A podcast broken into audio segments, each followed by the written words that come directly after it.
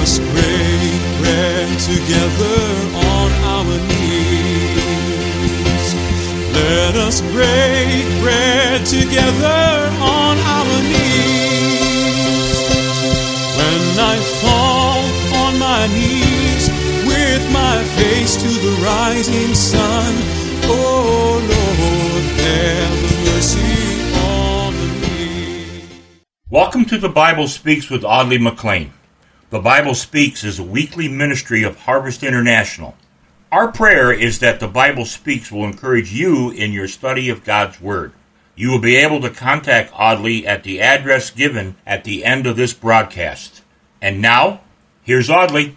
And I bring you greetings again in the name of our Lord Jesus Christ. And I want to take the opportunity to thank those of you who make this broadcast possible. I thank you for your prayers and for the financial help that keeps paying the bills for radio time. We're offered additional time in some strategic places, but we don't have the resources to do that.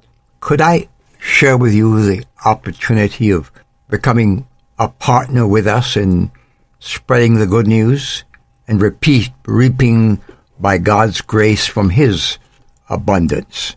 You can do your giving on at our website at harvestinternational.org and just check radio. And I'd like to ask for your help in another matter. You know, there are people in your neighborhood and perhaps the broadcast isn't heard in their town or friends or family members in different parts of the world. Encourage them to tune into Uh, the Bible Speaks on our website. We have our programs archived for several years, and they can pick any date and listen at www.harvestinternational.org. That's harvestinternational.org. We look forward to hearing from you. God bless you. And again, thank you. Thank you for your fellowship in the gospel. Today we want to take a look. For the past week in our words of inspiration, we're, we were talking about fruit bearing and being productive for God in our world. The Lord Jesus laid out the groundwork for this aspect of ministry or for ministry to be spoken of as a garden project, as a farming project. And that's in John's Gospel, chapter 15.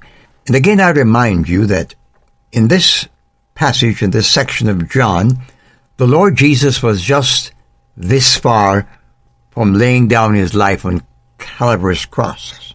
This was his last long walk and talk with his disciples. And he felt it was important for them to get the message of being good fruit bearers. Our lives tell a story. Our lives demonstrate God's glory. Our lives ought to be fruitful vines for the glory of God. Our Father in heaven, we pray that as we read John's Gospel, chapter 15, our hearts will be moved by your Holy Spirit to join hands with you in demonstrating in our world your great love, your great sacrifice, and the glory of fellowship with you. We pray that this may happen today as this broadcast goes out. In Jesus' name we pray. Amen. John's Gospel, chapter 15. Jesus the true vine. I am the true grapevine, and my Father is the gardener.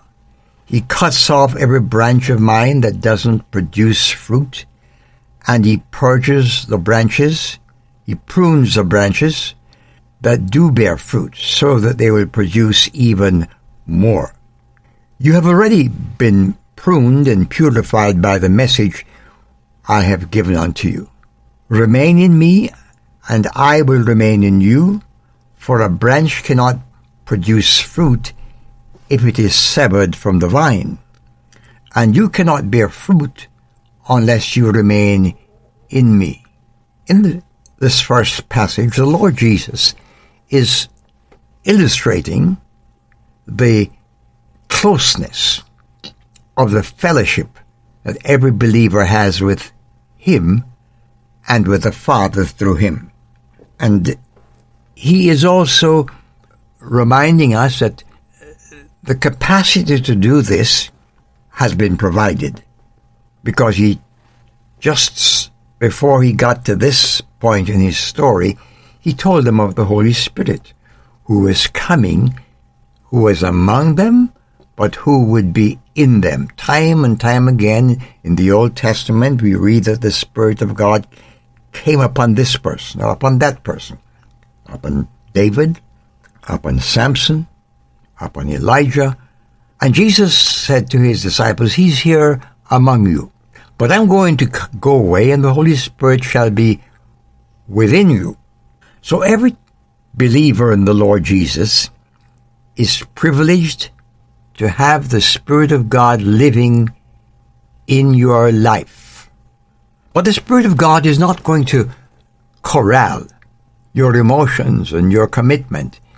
It's an action you must constantly be taking, taking advantage of leaning upon the power of the indwelling Holy Spirit to prompt you, to promote you, to guide you, to direct you. We have help from above. Verse 5 says, Yes, I am the vine, you are the branches. Those who remain in me and I in them will produce much fruit. For apart from me you can do nothing. Anyone who does not remain in me is thrown away like a useless branch and withers. Such branches are gathered into a pile to be burned. But if you remain in me and my words remain in you, you may ask for anything you want, and it will be granted.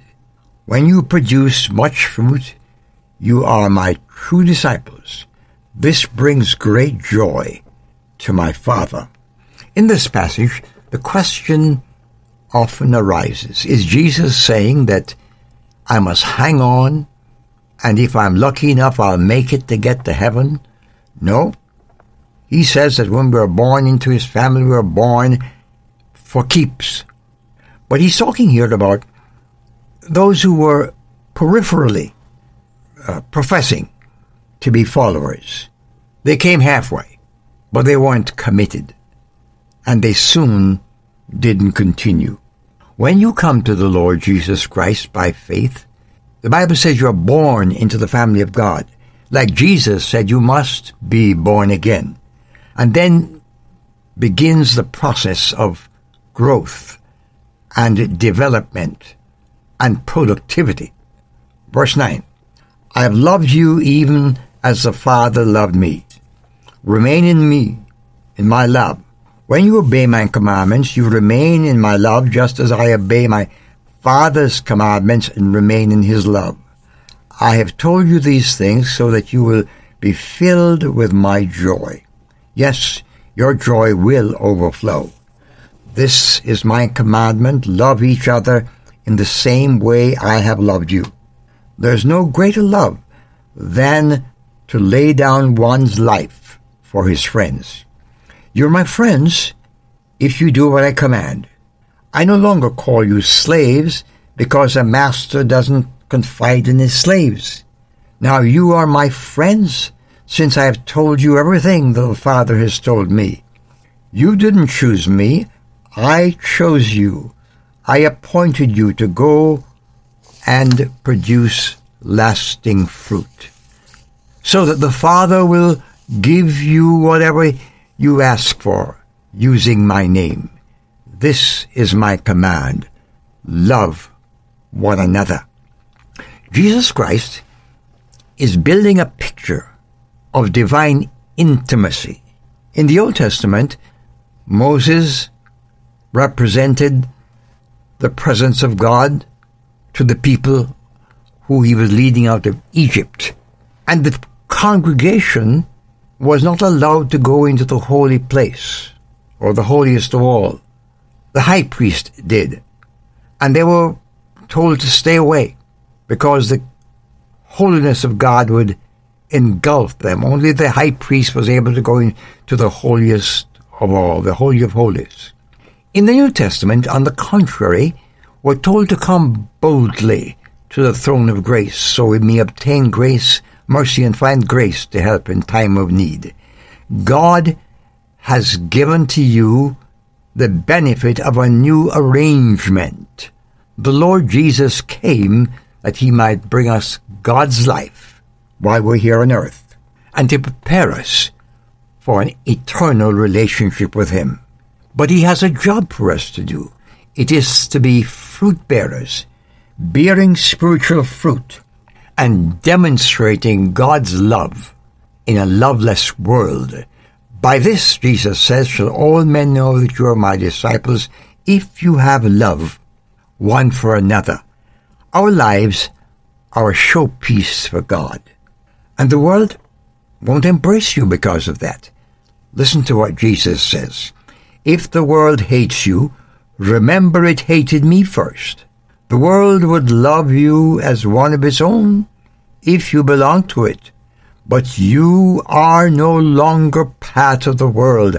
I chose you to come out of the world. So it hates you. Do you remember what I told you? A slave is no greater than the master. Since they persecuted me, naturally, they'll persecute you. And if they had listened to me, they would listen to you. They will do all this to you because of me, for they have rejected the one who sent me. What I'm saying to you, dear friends, is what Jesus said. We're in good company if the world doesn't embrace you. We're in good company if the world doesn't make us hail fellow well met. In the world you shall have persecution. And I know that I sound like a old fogey or I'm, I'm trying to be to quiet the party down when I remind you that Jesus says you're going to be persecuted in the world, but it's in the book, it's from the Master, and it's true. But now they have no excuse for their sin. Anyone who hates me also hates my Father. If I hadn't done such miraculous signs among them that no one else could do, they would have no guilt. But as it is, they've seen everything I did. Yet they still hate me, and they hate my Father. This fulfills what is written in the Scriptures. They hated me without a cause. But I will send you the Advocate, the Spirit of truth. He will come to you from the Father and will testify all about me. And you must also testify about me because you have been with me from the beginning of my ministry. And then the same commitment that these people who were with him from the beginning of the ministry now share with us. And you and I are part of the extension, the continuation of the Jesus life on earth. The world is not going to embrace you, but those whom the Father calls, those who respond to his invitation, and we together can come boldly to the throne of grace. God bless you. Help you to become fruitful for the glory of God. Amen. I've wandered far away from God. This program is cared for by listeners who care. Your prayers and financial investment in this ministry helps to keep the good news on the air. We look forward to hearing from you and invite you to write us at Harvest International, Post Office Box 6690, Ocala, Florida 34478. Again, that's Harvest International, Post Office Box 6690, Ocala, Florida 34478.